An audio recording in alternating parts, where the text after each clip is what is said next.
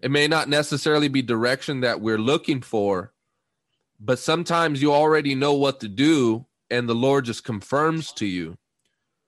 Or it may not necessarily be God confirming anything to you, but it has everything to do with Him encouraging you in what has already been confirmed to you. So it's been spoken to you, you've been given direction, God has confirmed, but God, maybe because you've been feeling weary, God seeks to encourage you, right? So we're always in a position where it's important to hear from the Lord, right? If we're not hearing from God, there's something wrong. Now, there's seasons of silence, no doubt. The Bible describes the Lord in Isaiah as the God who hides himself. So God intentionally hides himself for a purpose in some seasons. Other seasons, he manifests himself abundantly. In fact, it seems effortless that in some cases where the Lord just shows him shows himself mighty on your behalf. And the the the the the, the presence of God is almost effortless in your life.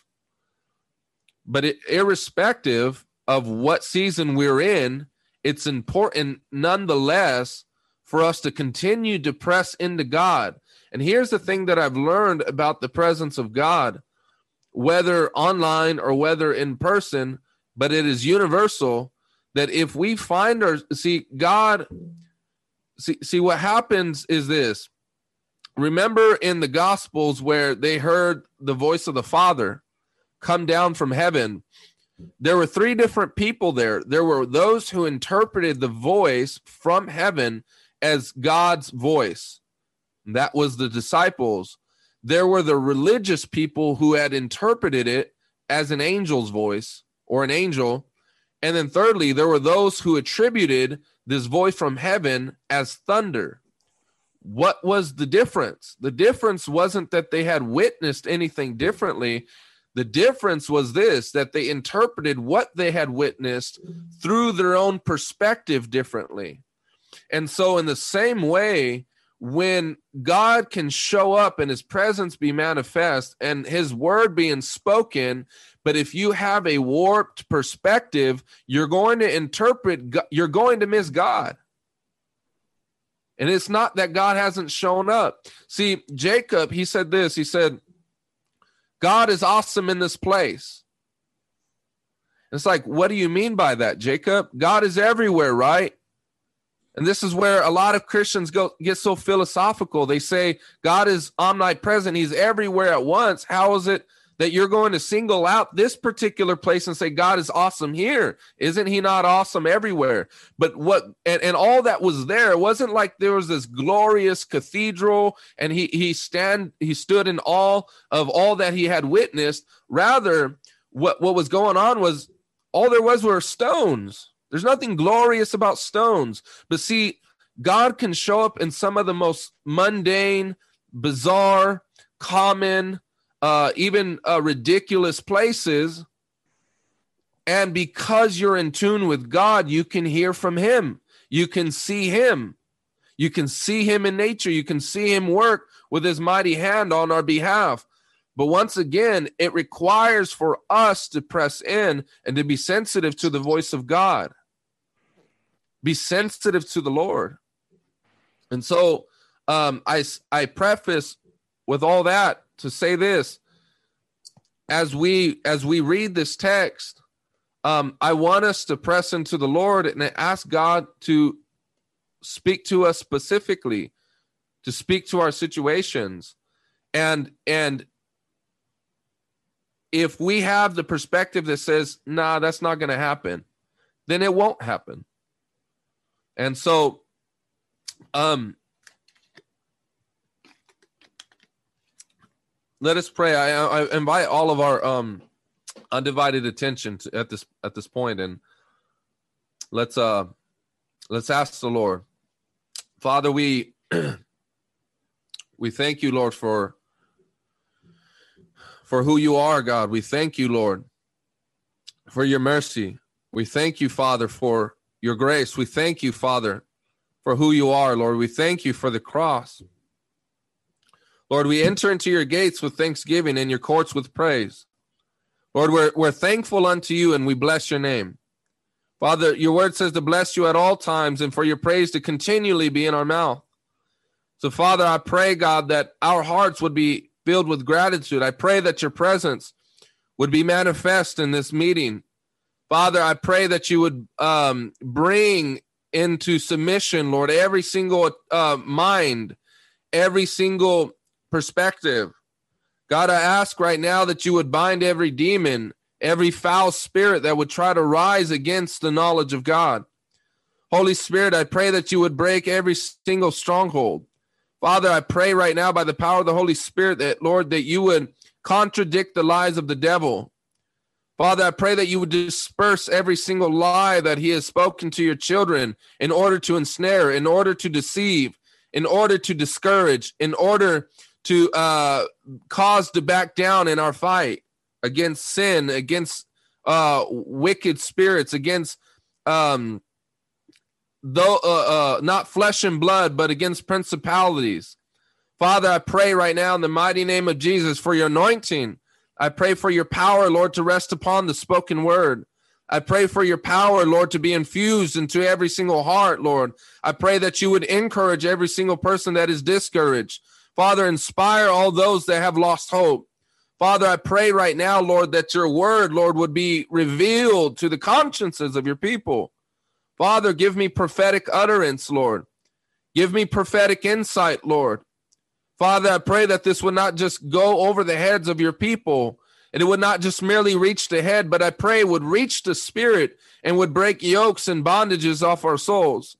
Father, give clarity, give direction, give comfort, give exhortation, give conviction if necessary, Lord. I pray, Father, discipline us, O Lord, more into your image, Father. I pray, Holy Spirit, even now, Lord, I pray, sir, uh, uh, be as Velcro to your word, God, and empower my lips. May I speak from the Spirit, Lord. And Lord, if, if in any case, Lord, you wish to detour this, Father, I pray that I would be sensitive to your Holy Spirit. Oh God, I pray every single person in this group would get out of the flesh and we would tap into your spirit. Father, help us to reach the depths of what you have for us in you, your precious promises, oh God. Holy Spirit, thank you. Help me, O oh Lord, to be dependent upon you, Lord, during this time. Give clarity, give direction, give guidance, give give wisdom. Hallelujah. Holy Spirit, help me. Holy Spirit, help me. Help me, Lord, not to speak my mind, but to say what, what the Lord says. Help me to speak what you say, Father. Help me, Lord. May I be as a dying man preaching to dying men as if I can never preach again. Help me to preach in light of eternity. Oh Lord, help me. In Jesus' mighty name. Amen. Hallelujah. so I'll, once again, for those that just have joined, I want to ask that we turn to First Samuel chapter 30. And I hope that this is the precise reason why we join. It's for God and for the fellowship of the saints and the comfort of the Holy Spirit. I want to be around those who want God.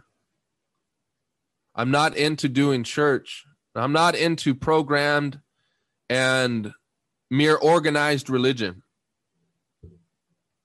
I show det- uh, uh, uh, contempt and disdain and and more uh, uh, uh, hatred for a godless religion. And you can have Christianity and still have a godless religion because it's not that God is out of uh, outside of what you believe, but rather that God is not included. It's just, God has just become unto us a concept, but there's no living power. There's no lively relationship. Christianity has only become a mere philosophy to us. And for many others, it has become a culture, and others, it has become a business. For others, it has become an institution. But it has to be nothing less than relationship with the living God. So again, First Samuel chapter 30, and, and I want to give you context to a little bit about uh, uh, David because we're going to be reading about his fight with the Amalekites. And you know there there are many enemies that uh, David has conquered. And it's interesting because see the Lord always does this. You know, I'm I'm trying to continue with a thought and as as I'm continuing with this thought, I get a thought within the thought because God wants to say something.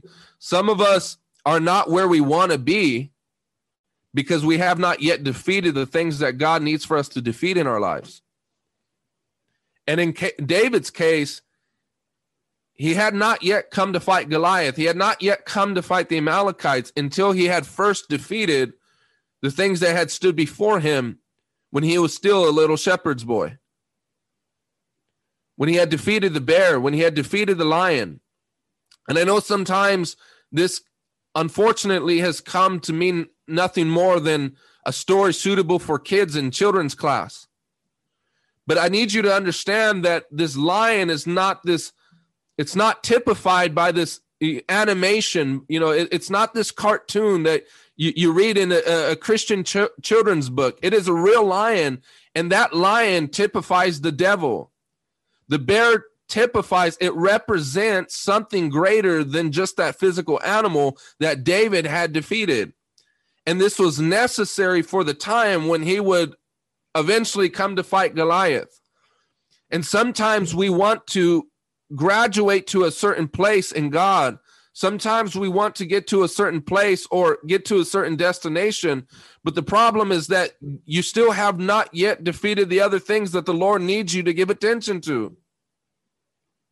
And so we wonder why nothing transpires, why we don't get to a particular place. And it's because we are ultimately becoming negligent we're neglecting what god has originally originally said god needs not to speak any further if we have not yet obeyed the first things he has told unto us but david he is a mighty man he, he is a, a, a militant king. He is he has had experience. He's he's anointed of the Lord. He's called of God. And see, here is why here's what makes Christianity distinct from every other religion because it is only within Christianity that God initiates a legitimate call upon your life. And He says that you are no longer going to live the life you used to live. You're no longer going to uh, be where you're where you used to be. You're no longer going to reside within the comforts and do whatever it is that you want to do. Everything else is but a false religion. But within Christianity and Christianity alone, God initiates a call in, in a similar way in which Jesus had called unto Lazarus and he said, Come forth. And Lazarus had no other option but to come forth out of that grave. And so we as well, formerly, formerly within our lives, had grave clothes. We were good as dead. We were dead in sin and trespasses. And God said, Come forth. And the voice of the Son of God went forth, and he called us. For what? Just to leave sin? No. For much more than that, God called us not to just leave sin, but to get to somewhere. It is not enough that we left Egypt. The, the, the sole purpose of us leaving Egypt is for God to get us into a particular place that we would be peculiar people unto good works, that we would reside in a heavenly country. And David is called of the Lord, and, and, and he's not only called of God into holiness, but he's called unto the Lord as an anointed king. He's been set apart for a certain task. Are we set apart for a certain task today? The call of God is much, much, much greater than ourselves. Whatever that means for our lives, God says, You're going to do X, Y, and Z, and sometimes the picture is very obscure. We don't know all that it is that God wants us to do. And He just gives us these faint whispers, a still small voice, and He just says, here a little, there a little. We prophesy in part and we know in part. And if we are not careful to be attentive to those uh, whispers that God had originally spoken to us, we're going to miss the bigger picture. If you're faithful with the little that God has already said and has already done in your life, God will make us rule over much. But David, he, he's a, a, a man of war, and he has had success in serving God. When I say success, don't don't associate that with a worldly term. Well, you know, you know, success. Imagine some guy who gets a mega church or something like that. Not that sort of success. He had driven the enemies of the Lord out of certain lands and he began to conquer and he began to conquer this and conquer that. And, and, and he was a worshiper of God and he had no idols in his life. And yet, David is facing trouble. And here's why he's facing trouble. He's not facing trouble due to any sin of his own, but he's facing trouble because there is a real devil that seeks to bring opposition into your life, that seeks to oppose you, that seeks to uh, bring adverse circumstances in your life, to bring a slanderous people in your life, to raise up attention against you, to push back against you. I was just listening to Derek Prince the other day, and he, um, you, uh, by the way, are we here? I, I hope that, um, most definitely, bro. I, I hope that I'm not proclaiming among the dead. You know, someone asked Leonard Ravenhill and said, uh, do you pray for dead people? He says, I preach to them every Sunday. I'm not implying you're dead, but I, am hoping that we're not dead. Let me get an amen. Amen. or an LOL or ouch, that hurt. I, am not saying we're dead, so please. I just thought it was funny. Let me be human, right? Um, but I was listening to Derek Prince, and in Ephesians chapter, he, he was not Ephesians, yeah, Ephesians chapter six, where it talks about putting on the full armor of God.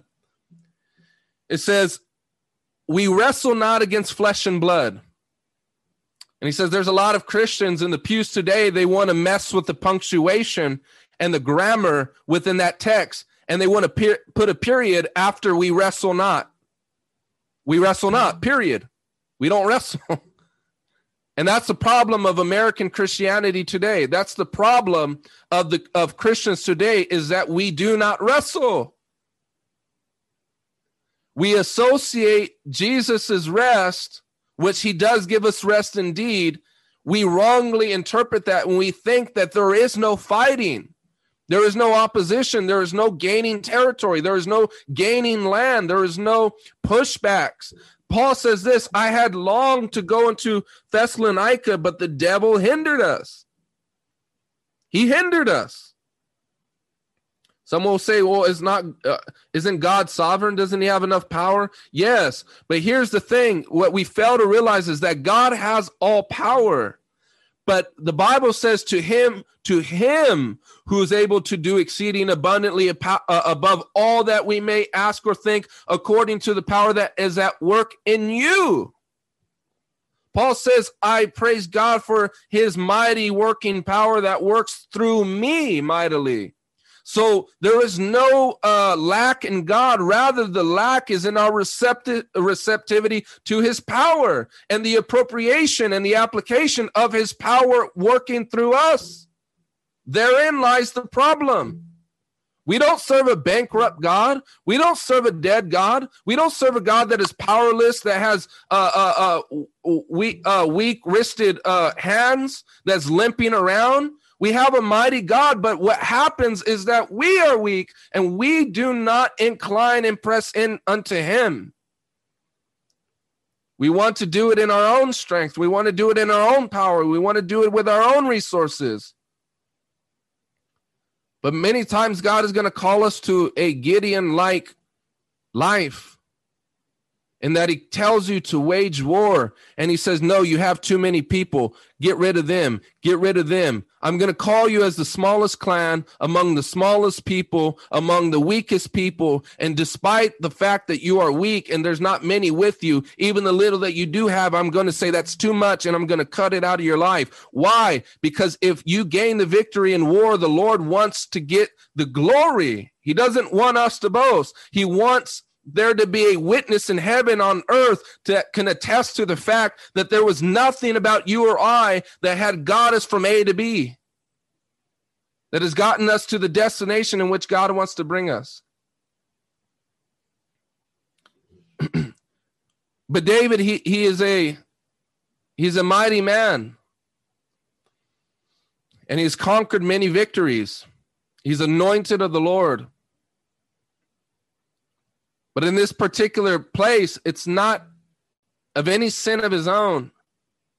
Because th- there are times that the Lord allowed for enemies to um, to plunder the goods of God's people because of their sin. But what we will see is that David meets opposition not because of some something he has done in his past, but rather the devil is wreaking havoc because the devil wants to abort the plan of God on our lives.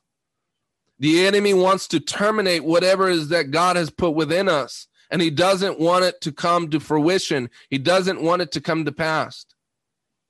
And he will fight you tooth and nail. Oh, you better believe it. You better believe it. Because if what I'm saying to you right now doesn't make a believer out of you, the devil bringing opposition into your life would make a believer out of you. So let, let us read. It says, now when, and I, I wanted to also say this, is that before he meets a problem with the Amalekites, he had previously run into trouble with the Philistines. And this is how sometimes you know you're in the will of God. Is that you just get out of a problem and then you go right into a new one. And it doesn't seem like there's rest. And everywhere you turn, problems meet you. Not because of things you've done, but because of your obedience unto the Lord it seems as if you cannot get a break. And here's the reason why is because the devil is prowling. He is as a roaring lion. He seeks for every opportune time. And if he cannot get you through these people, he's going to get you through this. And if he can't get you through that, he's going to get you through this. And everywhere you turn, fire is going to meet you. A problem is going to meet you. Opposition is going to meet you. Persecution will meet you. Yeah, uh, yes, this uh First Samuel chapter 30. So he just got out of battling with the Philistines. And now what he what happens is David it says now when David and his men came to Ziklag on the third day, the Amalekites had made a raid against the Negeb and against Ziklag. They had overcome Ziklag and burned it with fire and taken captive the women and all who were in it, both small and great. They killed no one, but carried them off and went their way. So the Amalekites raided David's camp. And so while David is attentive unto battling for the Lord, opposing and battling with the Philistines, and he's not in camp, he's hit at his most vulnerable time he's hit, he's exposed, not because of his negligence, not because he was not strategic, not because he was not anointed, not because he was not intentional. But we're always met with some form of exposure that we did not see. Because the devil is that slick. And so while we are being obedient to God and we're seeking to live uprightly before Him and conquer and take territory for the Lord Jesus, the enemy raids his camp. Thank God that no one died, but nonetheless, his goods and the children included, as well as the women, are plundered. They're taken. They're taken captive. And can you imagine? I mean, we read over this very quickly, but can you imagine if you were in that situation? I mean, some of us in this group would probably be resentful of God. God, here I am. I'm I'm I'm battling for you. I'm de- I'm I'm walking obediently before you. I'm taking territory for your name's sake. I'm driving out these wicked people from the land just like you told me. And now I'm met with a problem and it wasn't because of me. Lord, why didn't you stop this? Why didn't you prevent this? Some of us would grow bitter some of us would grow angry. and it may very well be the case that there are some that have problems with God even now because something just did not go your way. Or you assumed that God would do something or prevent something from happening. Maybe something tragic. And it happened anyways. You know, it was a sad story, man. I seen I seen on social media today. And a woman reading the Bible to her daughter was fatally shot. I, I don't know the context surrounding it. That's a whole nother level of suffering when you suffer for what is good. When you suffer for righteousness' sake. And you can begin to be like Job, Lord, I don't deserve this. Why, why am I suffering? But we have to continue to remind ourselves that anything less than hell is grace. Anything less than God sending us to hell and having allowed us to die in our sins is grace. It's mercy. but it, they're taken captive and it says and when david and his men came to the city they found it burned with fire and their wives and sons and daughters taken captive and not only are the women and, and the children are taken captive their whole city's burned. So you can imagine their livestock their their their, their way of living. Their, their worldly and earthly comforts. They may very well not have made these things an idol but I mean, it's it's a misfortune and it is an inconvenience, the at the least, to say that you know your your everything's burned up. Maybe maybe we just left and from a battle and we're victorious and we're we're like, yay, praise God, God got the victory, and then we see our, our countenances become discouraged because after we've just won a battle, now we're entering into another one that was unseen and unpredicted. And it feels like a low blow. But it says, Then David and the people who were with him raised their voices and wept until they had no more strength to weep. They wept. The, the thing that the modern church has forgotten to do today is we don't weep.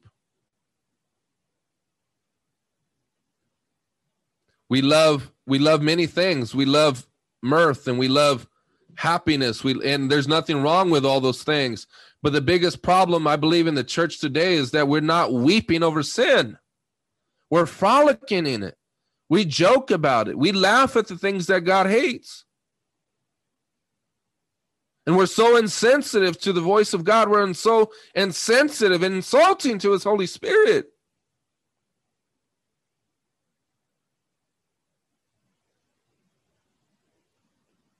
We've made the, the house of God into a circus.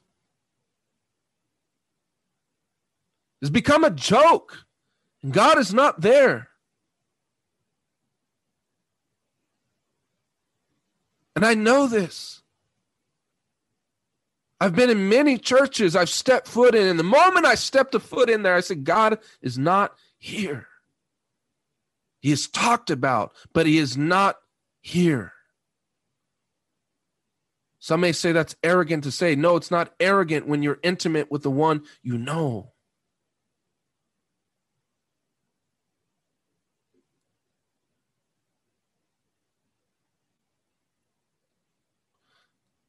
It's true. And you better be able to discern when the Lord is somewhere and when he's not.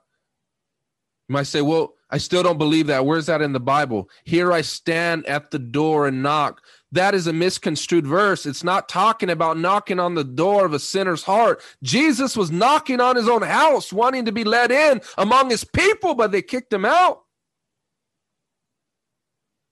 They kicked the Lord out of his own house. He says, Here I stand at the door and knock. If any man, if any pastor, if any backslidden elder will let me in, I will come in and dine with them and fellowship with them and commune with them. But the church doesn't want to open up the door of its heart because it wants to retain a form of godliness, but denying the intimacy and the power thereof.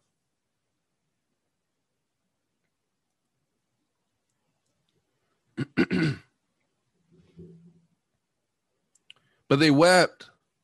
They had no more strength. This goes to show that you can be a godly man or a woman,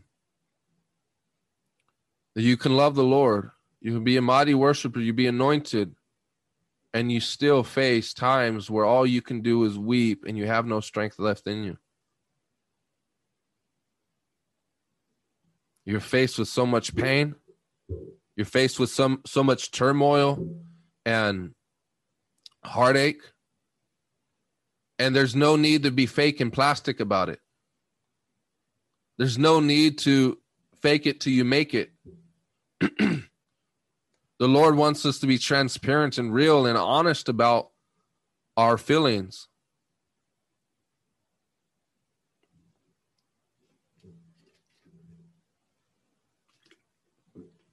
But he said he had no more strength to, and, and they wept. It says David's two wives also had been taken captive, Ahinoam and, and Jezreel and Abigail, the widow of Nabal of Carmel. and David was greatly distressed, for the people spoke of stoning him because all the people were bitter in soul, each for his own sons and daughters does that not make matters worse? So not only has David just b- become exhausted from waging war against the Philistines, he comes into his camp and he's met with turmoil. he's met with billowing uh, uh, uh, smoke.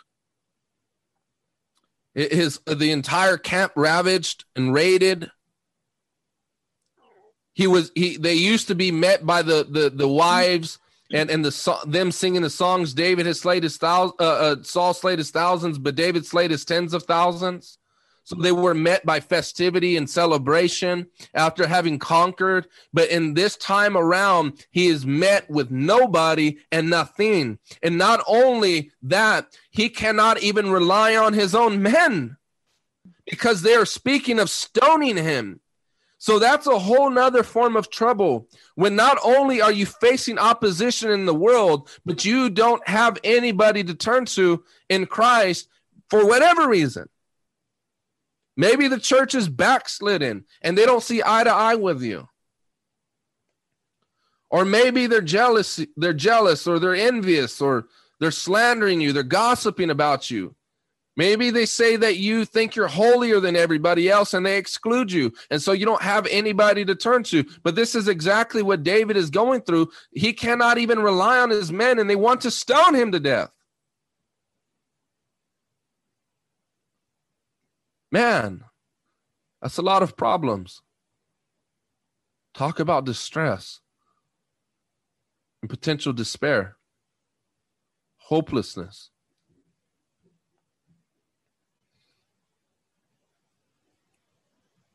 Just lost his family. Now he may lose his life. All for what?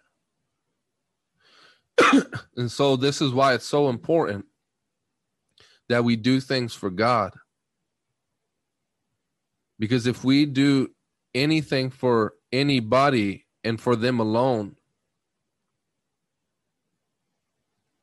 if we do not get the response that we want from people or circumstances or things, we're going to be met with disappointment, discouragement, and potentially even despair and hopelessness. So everything that the day that David was doing would not even have to be for the results. It would have to be for God and God alone. Amen. The Bible says that he whoever puts their hope in him will not be put to shame. Not whoever puts their hope in circumstances or results or people or things will be put to shame. No, we will be put to shame if we place hope in uh, the uncertainty of riches, the uncertainty of our um, um, career, the uncertainty of our reputation, the uncertainty of our names, the uncertainty of anything. Everything in life is subject to be uh, to to um, corruption. Everything in life it, it has a potential to fail. But God alone doesn't fail. The Bible says in First Corinthians 13 that love never fails, and, and God is love, and He never fails. He may fail to live up to your expectations, but he will not fail to live up to his own, to live up to his own word, to live up to his own faithfulness, to live up to his own goodness, to live up to his own integrity and attributes and goodness and righteousness.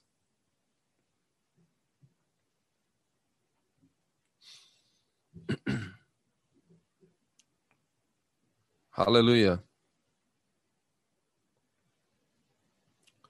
Hallelujah. Hallelujah. Yes, Lord. Yes, Father, you never fail to live up, O oh Lord, to your goodness, O oh God. Jesus, I pray.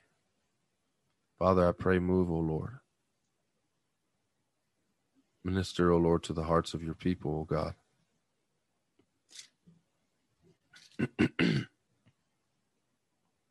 but they were thinking of stoning him. The very the very people that were happy and excited that he had become king. Because the Lord had then rejected Saul. He'd become rejected because he failed up to live up to the commands of the Lord. He did not maintain righteousness. And because they don't have enough faith in God, they're beginning to grumble like they did against Moses. Why did the Lord bring us out here so we can die? It, we were better, we were well fed in Egypt. Isn't that how we as Christians become sometimes? We have stinking hearts that grumble against the Lord and we begin to think about how good we had it before. And the Lord is testing your hearts. You're traveling through a wilderness, you're traveling through a strange land, and you begin to think, oh man, it wasn't this difficult before. I used to have more money when I was in the world. I was more well known or I was famous or I was popular. But like the psalmist says, I believe in Psalm 72 or 74, he says, But when I went into the sanctuary of my God, then did I understand their fate. then did I understand their fate with regards to the ungodly that their feet are set in slippery places, that in due time they will fail and they will fall, and that this is just a fleeting pleasures of sin for a season, but it would all in a single moment come crumbling down. There will come a time when their laughter is ended and their rejoicing has ceased, and there will come a time when, uh, when tragedy and condemnation and judgment meets them.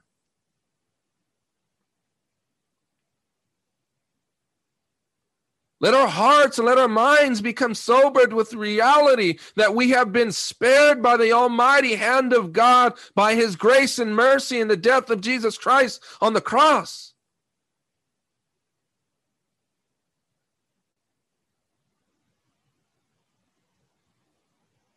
Oh man, how we become so unthankful. how our hearts how our hearts no longer believe our hearts become hardened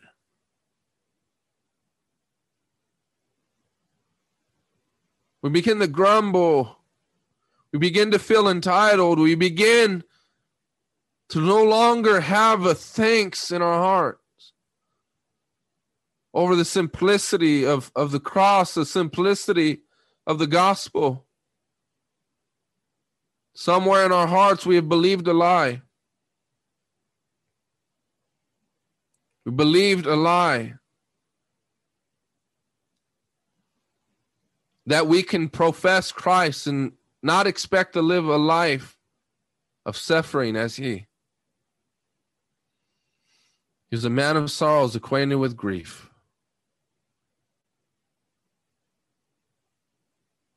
Sadly, the church today, the lukewarm church, is proclaiming peace, peace when there is no peace. There's no peace unto the wicked, saith the Lord. That's what the scripture says. And yet we want to act like everything is all all fine and dandy. When there's a literal genocide on our soil, there's much catastrophe and destruction outside the four walls of our comfortable homes.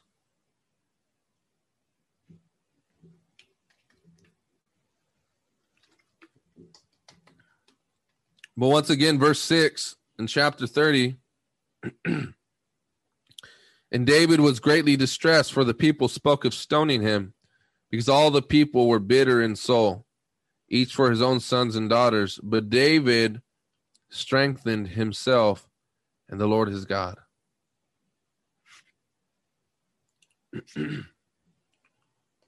Are we in a position? Have we reached a place within our Christianity that if everything came crumbling down, the first thing you're not going to go do is get uh, uh, uh, get an alcohol bottle, to go purchase a blunt, to go buy some weed and get high or go to the psychiatrist and ask for secular counseling.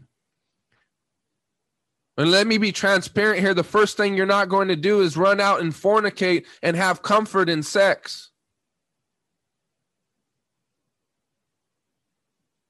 Can we come to a place in Christ where we are so distressed and there's nothing that we can look to that would procure for us worldly comforts, worldly strength, worldly consolation. And we can say, despite everything else that is going wrong in my life, even though I'm going through hell, and even though, uh, even though I'm going through persecution, and the devil is opposing me, he's jabbing me and spearing me with everything he got. At the end of the day, I'm going to go into my prayer closet. I'm going to seek the Lord, and I begin to encourage myself in the Lord my God. I'm going to pray. I'm going to seek his face because the Lord is my comforter. He is my light and my salvation. He is my stronghold. He is the strength of my life. And I will trust in him. And my heart will not fail because it rests in a God who will not fail. Or do we retract and do we backslide? Do we lose faith and do we lose hope?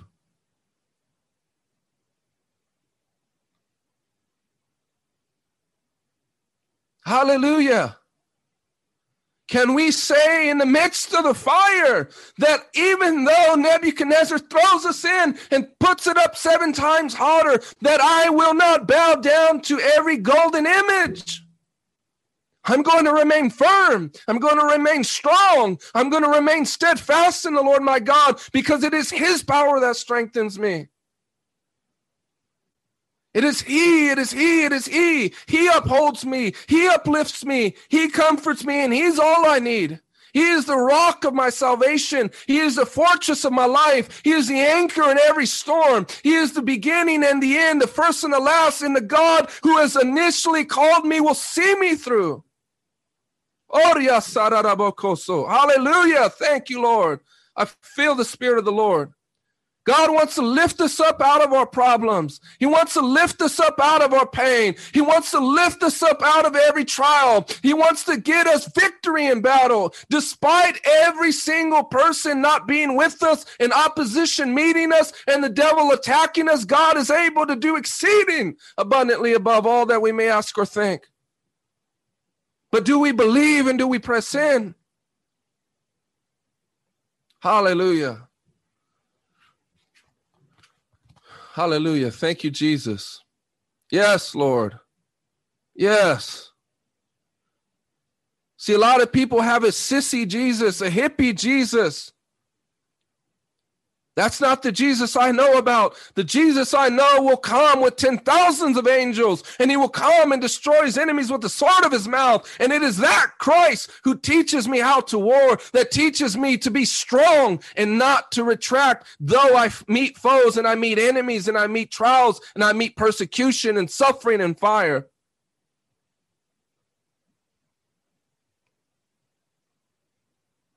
Hallelujah. Thank you, Jesus. A lot of us, when we've come to Christ, something was lost. You, you used to go all out. Whatever it was the amount of time you committed to your beauty, the amount of time you committed to uh, your hobbies, the amount of time that you committed to uh, drugs or whatever it was that was your idol in your life, you served your idols more than you served Christ. And we wonder why we're not good in our faith, we're not living lives of faith and we're not living lives of strength. We're not living lives of victory because we cannot expect to put a half deposit and reap from it a maximal blessing from God.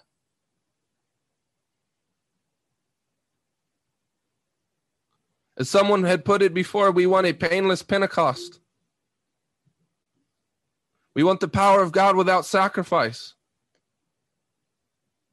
We want the anointing of the Lord without suffering.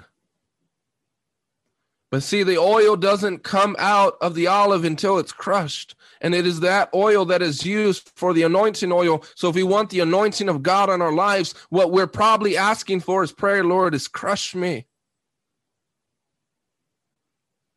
Bend me, stretch me, break me, that I may be made over again.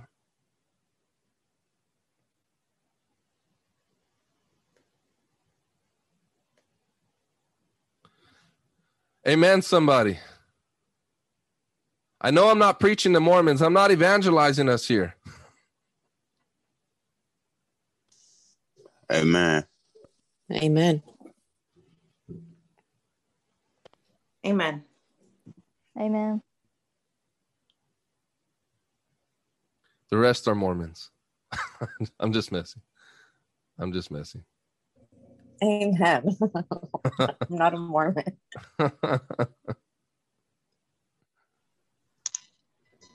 Amen. I'm not a Mormon. Let the redeemed of the Lord say so. Come on. Hallelujah. Hallelujah. Amen. Come on, man.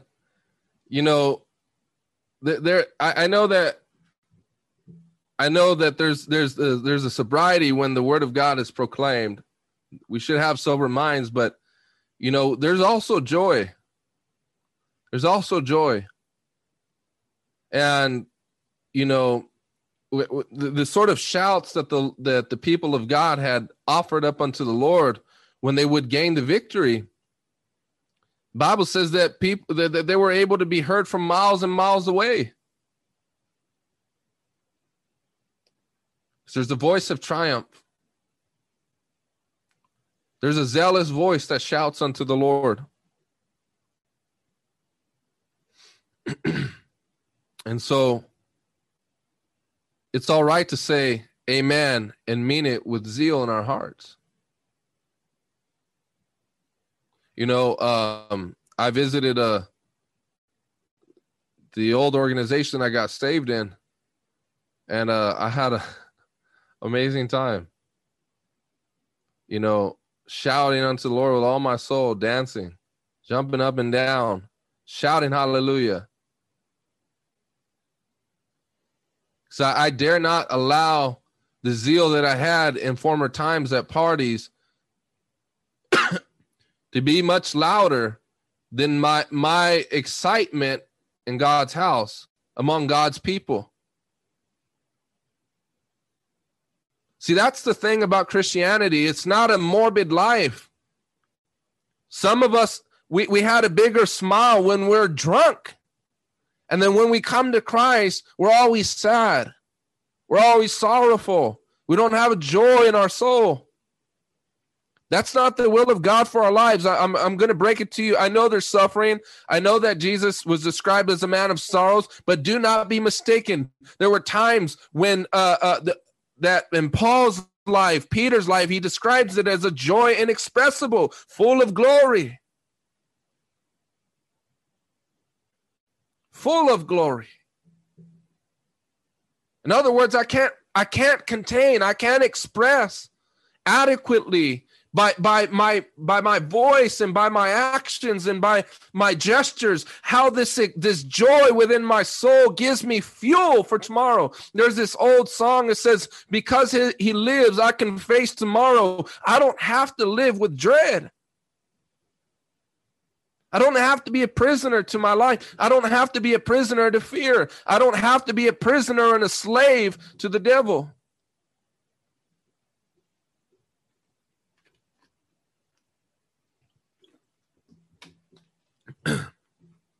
But it says David strengthened himself in the Lord his God. The point I was trying to make is do we strengthen ourselves in the Lord our God? Notice it didn't say the Lord strengthened him. Sometimes you have to appropriate what you know and you have to get the moving. The Lord already delivered us with a strong and mighty hand out of Egypt without your help. And he broke Pharaoh's neck. But there's some things that we have to do. Jesus says, fill the pots and I'll make wine out of it. All right. We want Jesus to go get the pots, fill it with water, and turn it into wine.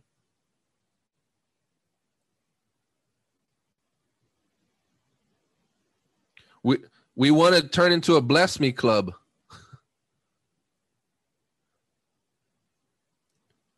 Where it's spiritual socialism. You put nothing in and you get everything out of everyone who did put in.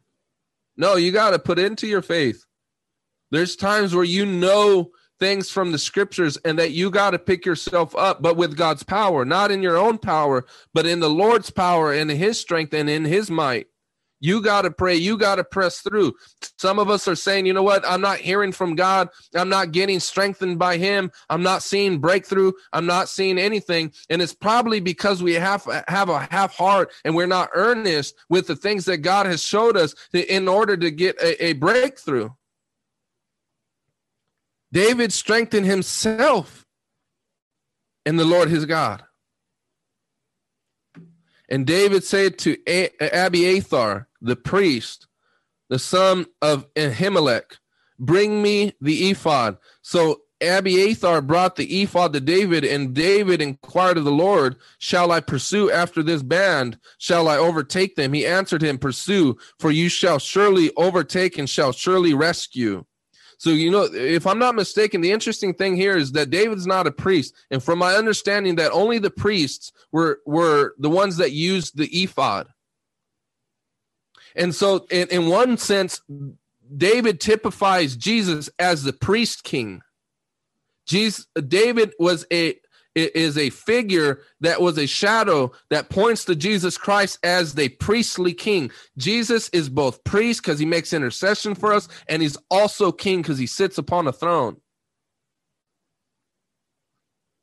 And so instead of David saying, Hey, bro, you know, can you pray for me? I'm going through some troubles. I can't see, I can't pray for myself right now. He doesn't tell the priest that.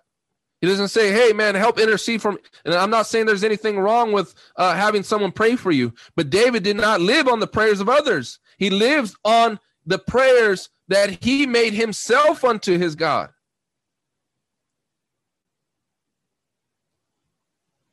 And he says, "Bring me the ephod." And so this is where faith really comes in is when everything is is is destroyed. And God says, You shall surely recover all. Everything. That despite that, uh, that strategic assignment of the devil to terminate everything that you've put your hand to, everything God blessed, everything the Lord anointed, everything that God granted, the Lord says that you're going to recover all and that He will surely rescue you that you will be able to recover despite all you see is calamity, all you see is destruction, all you see is dismay.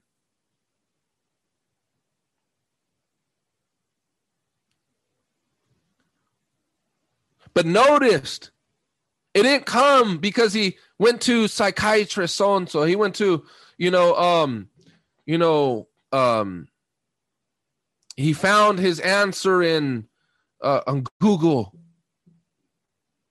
or some social club or AA or NA. The answer to the problems was seeking the face of God.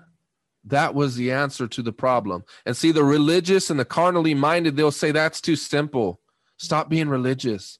Stop being over, don't be so heavily minded you're no earthly good. No, stop being so earthly minded. You're no heavenly good because you're only heavenly good as you pray, as you seek the face of God. That's where our power comes from. That's where our, uh, our strength comes from. That's where direction comes from. That's where guidance comes from. That's where wisdom comes from. That's how we attack the enemy and we abort his plans.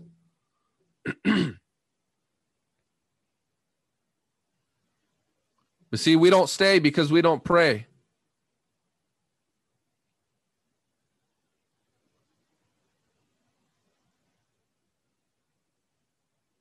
You know, see, uh, because when you don't do that, you have to operate in your own power and you have to finesse and you have to control and you have to do all these other things. You know, I was talking with a brother just, I think it was two days ago, and he was talking about how a brother he knew was um, we were just talking about a unique circumstance how this brother was dating a worldly girl and uh, by ch- chance she i guess did convert to the lord and the brother said he flirt to convert he, you guys can laugh he flirt to convert Flirt to convert. Gotta fake it till you make it. fake it till you make it. The silly things we come up with as Christians. But I mentioned that. you see, if you don't wait on God, you're going to have to flirt to convert. And they might just convert you in the process. don't risk it, man. Don't chance it. It's not wise. It's not right. Don't be unequally yoked. Amen. Don't be unequally yoked. So, see, and I, I feel like I have to sit on this for a bit. They may be good looking. They may have a lot of stuff together, even as a worldly person you know, it's sad to say, in some cases, they may even be more emotionally mature than some Christians you know. But guess what the Lord says? N O, no. Oh, but I can. No, you can't. But we're having Bible study. It don't matter. What fellowship does righteousness have with wickedness? But they're so nice. Yeah, but their heart is wicked. Do you view them like God views them? The Bible says that they're enemies of God. It means like you, you can't be a Christian dating a non Christian. That's what unequally yoked means. Like you can't be a Christian and try to date a non Christian. and some of you, and I, I believe with all my heart that the Lord is telling me to say this, that means not even conversing with them because it's still in the back of your mind. It still makes you happy. You know, oh, yeah, yeah, I'm not going to marry this person. I know that. I know that. Oh, but I just love the fuzzy feelings that they give me. But when you put it into perspective, do you understand that they're a child of the devil? Do you understand that? So you're saying a child of the devil gives you fuzzy feelings.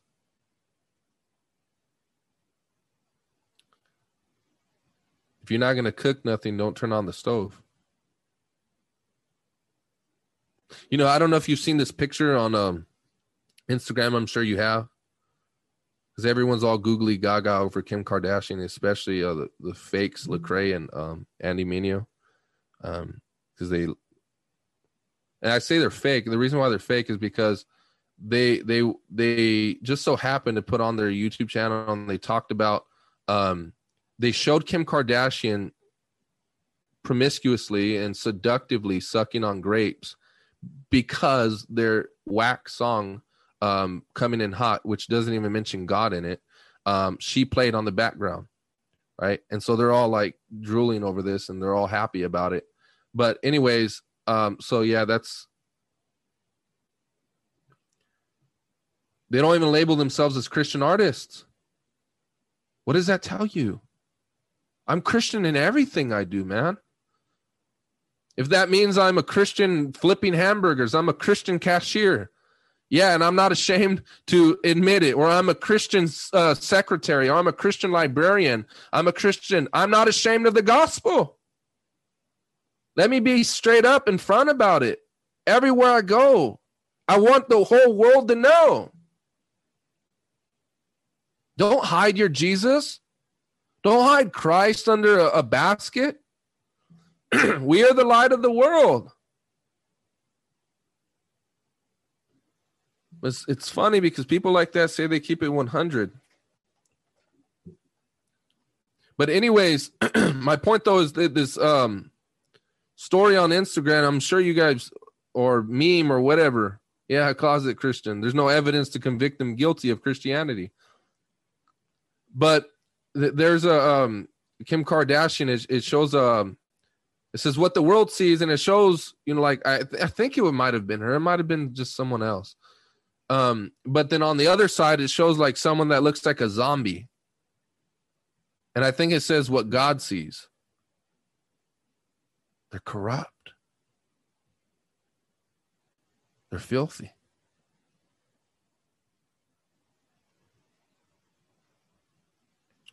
If Adolf Hitler had offered you a cake for your birthday or just a gift, because I understand there's probably some in here that don't celebrate birthdays.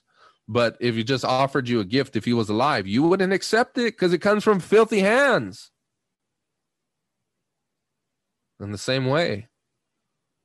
Even though there's something very sweet to be had, reject it. reject it because it comes from a polluted source. And, and I, I believe this is prophetic. This is why I'm staying on this so long. And when I say that, and I, I have to always preface by saying that because I want us to well understand that I'm not trying to think of things in my head. I speak by the Spirit, and I don't speak trying to concoct or manufacture things in my head. I want the Lord to speak to your situation. And you don't have to confess whoever you are, but do not entertain that, my brothers and sisters. Wait on the Lord. Wait on God. Wait on Him. So David, he prayed and he said, Shall I pursue after this band? Shall I overtake them? So notice he's asking the Lord, Lord, do you want me to go? What does that imply? It implies submission in the place of prayer. Shall I it, shall I pursue after this band? Shall I overtake them? This is what the Lord said. He says, He answered him, Pursue, for you shall surely overtake and shall surely rescue.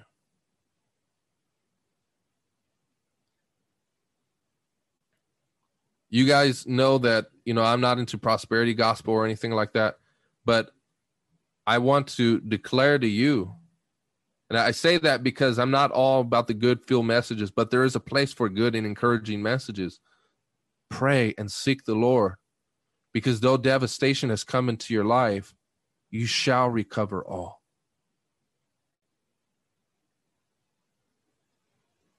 You shall recover all. Why? Because you're so good? No, because the Lord is on your side and you have sought him and you have sought his counsel. You have waited on him. You've submitted to him. You've subjected yourself to him. And so now the Lord will honor you. He will lift you up from your humble estate. And the devil's not going to have the last laugh. and we, we can sing like Fred Hammond No weapon formed against me no weapon formed against us shall be able to prosper. It won't work. No weapon. so David led David set out and the 600 men who were with him and they came to the brook Besor where those who were left behind stayed but David pursued he and 400 men 200 stayed behind who were too exhausted to cross the brook Besor And so he doesn't even have all his men. and yet, by God's help and by God's strength, he's still able to recover all. He's still able to able to pursue. There were some men that were too exhausted. And I want to say this too. There are some people that cannot go with you the distance, and you still have to follow after the Lord. There's some people that cannot come where you're at. There's some people that cannot follow with you on the journey. They found an Egyptian in the open country and brought him to David, and they gave him bread and he ate. they gave him water to drink, and they gave him a piece of cake of figs and two clusters of raisins. And when he had eaten, his spirit revived for he had not eaten bread or drunk water for three days and three nights. And David said to him, To whom do you belong? And where are you from? He said, I am a young man of Egypt, servant of, to an Amalekite, and my master left me behind because I fell sick three days ago. We had made a raid against the Negev of the Cheth, uh, Cherethites, and against the which belongs to Judah, and against the Negev of Caleb. And we burned Ziklag with fire. And David said to him, Will you take me down to this band? And he said, Swear to me by God that you will not kill me or deliver me into the hands of my master, and I will take you down to this band.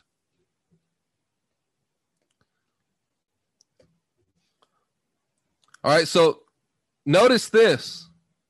This is not by coincidence. Have you ever had those times when the Lord sets you on an assignment and you meet the right person at the right time in the right place, this is what's going on there. It's not coincidence.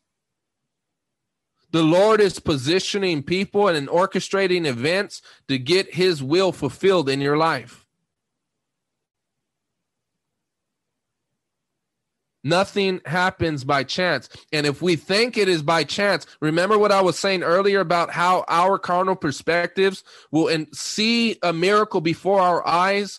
In the case of those that said, "Oh, you know, um, it was an angel," oh no, it was just thunder. No, but those who had spiritual ears to hear and spiritual eyes to see, they knew that it was the voice of the Father coming from heaven. And so if we do not interpret things spiritually, we can miss God because God is positioning us in in, in places and with things that uh um that are for our good and for the will of God in our lives.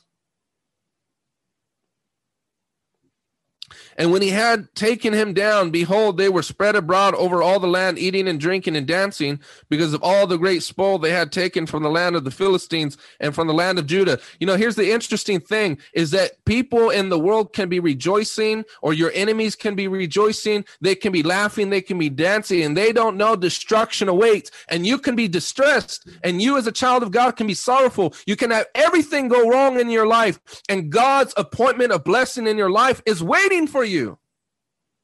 That's why we don't walk by sight. We walk by faith. We walk by what the Lord says and what the Spirit of God says, not what we see with our temporal eyes. Because destruction is about to meet these Amalekites, and yet they're rejoicing, assuming that they gain the victory, not knowing that destruction is going to come for them. And destruction can be in your life, and you don't know that God is going to rescue you. You don't know how everything's going to unravel. That's why we walk by faith and what the Lord says to us in our private time of prayer. And that's our headquarters for strategy and for military battle. Amen, somebody? Turn to your neighbor and tell, no, I'm just messing. I, I, I'm assuming some of us in Europe don't maybe don't know uh, that very much, but it's a, it's a common thing in Pentecostal churches where they say, "Turn to your neighbor and tell your neighbor." You know, um, I, I hope you guys can kind of understand what what that means. it's just kind of a church culture thing, I guess. Um, but anyways, verse 17 it says and, da- and we're coming to a close and david struck them down from twilight until the evening Oh, I'm sorry. Hold on. Yes, verse 17. And David struck them down from twilight until the evening of the next day, and not a man of them escaped, except 400 young men who mounted camels and fled. David recovered all that the Amalekites had taken, and David rescued his two wives. Nothing was missing, whether small or great, sons or daughters, spoil or anything that had been taken. David brought back all. David also captured all the flocks and herds, and the people drove the livestock before him and said, This is David's spoil. I love that. There's grit and there's tenacity in his voice. In other words, he, he refers to himself. He doesn't say my, he says, This is David's spoil.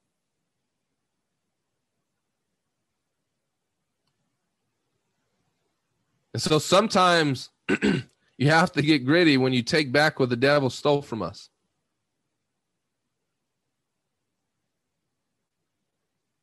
If you don't take it by force, you won't take it at all.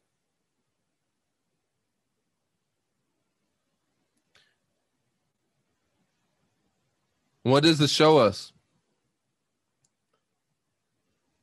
I, I um I read recently that the Bible doesn't say that, doesn't promise us no weapon will be formed against us.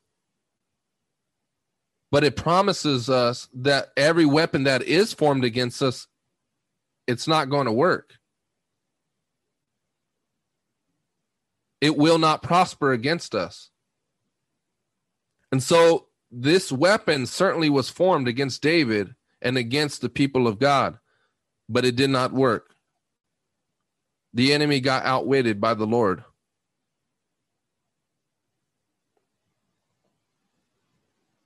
And so he recovered all. All the Amalekites were slain. And so we're just going to read the, the front to uh, verse 25 and we'll end with that. then David came to the 200 men and had been too exhausted to follow David and who had been left at the brook of uh, brook Besor, and they went out to meet David and to meet the people who were with him. And when David came near to the people, he greeted them. Then all the wicked and worthless fellows among the men who had gone with David said, Because they did not go with us, we will not give them any of the spoil that we have recovered, except that each man may lay, uh, lead away his wife and children and depart. And David said, You shall not do so, my brothers. With what the Lord has given us, he has preserved us and has given our hand uh, the band that came against us. Who would listen to you in this matter? For as his share is who goes down into the battle, so shall his share be who stays by the baggage. They shall share alike. And he made a statute and a rule for Israel from that day forward to this day. So, in other words, even those who were too exhausted ended up benefiting from the Lord's blessing. And what this shows is God's grace, God's grace on our lives. And I think if I can make a parallel to this, uh, a parallel of this to the gospel, it would be that the Lord rescues us and restores our life independent of any work of ourselves. And it was dependent entirely and wholly upon Christ's work on our behalf. And that is grace. That is the grace of God. Hallelujah.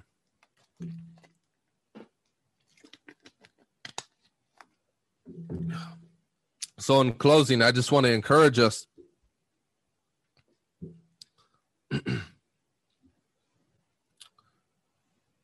whatever it is that we're going through, don't lose sight. Don't don't lose sight of God's provision. Do not lose sight of God's goodness toward you. Do not lose sight of God's blessing toward you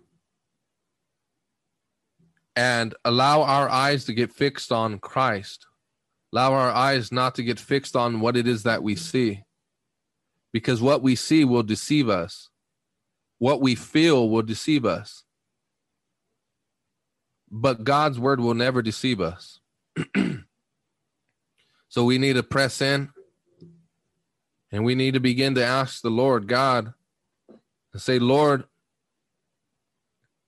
what it is, what is it that you're wanting me to pursue? What is it that you're wanting me to recover in my life? What is it that you want to restore unto me?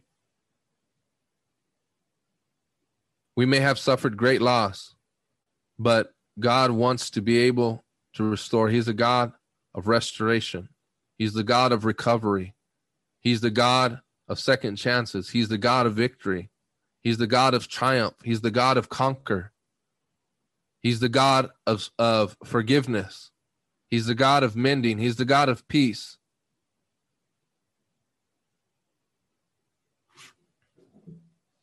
but how do we approximate to that? It's through prayer, seeking the blessing from God's hand, saying, "Lord, would you, would you help me? Will you help me?" Will you help me, O Lord? So let's trust his word. So uh, let's close out in prayer.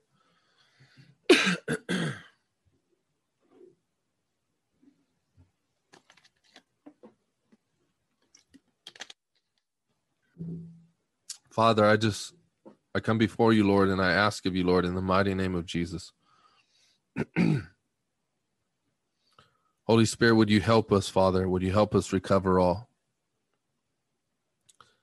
Father, I pray that if some of us, Lord, have made decisions in our lives that have brought devastation, or if the enemy, Lord, is bringing havoc and, and destruction on our lives, God, that you would equip us, Father, or to recover, to regain, to be re-strengthened and remended and made whole. Holy Spirit, I pray that you would speak to us, oh God. Lord, have your way in, in the lives of your people. Father, I pray that you would keep us all in righteousness, that you would keep us all, Lord, in your holiness, to keep us all, Lord, in your love. Holy Spirit, help us to wage war. Help us to battle against the forces of darkness. Help us to understand that this is a wrestling match, Lord. It's not a picnic. Lord, help us to understand, Father, that we shall not ultimately rest until you call us home. But Father, in the meantime, Lord, I pray that you would strengthen, that you would mend. Lord, help us. Mend every broken heart, mend every wounded soul. Oh, Hallelujah. Yes, Lord. Hold on, guys. I just want to keep praying, but I'm just turn this off.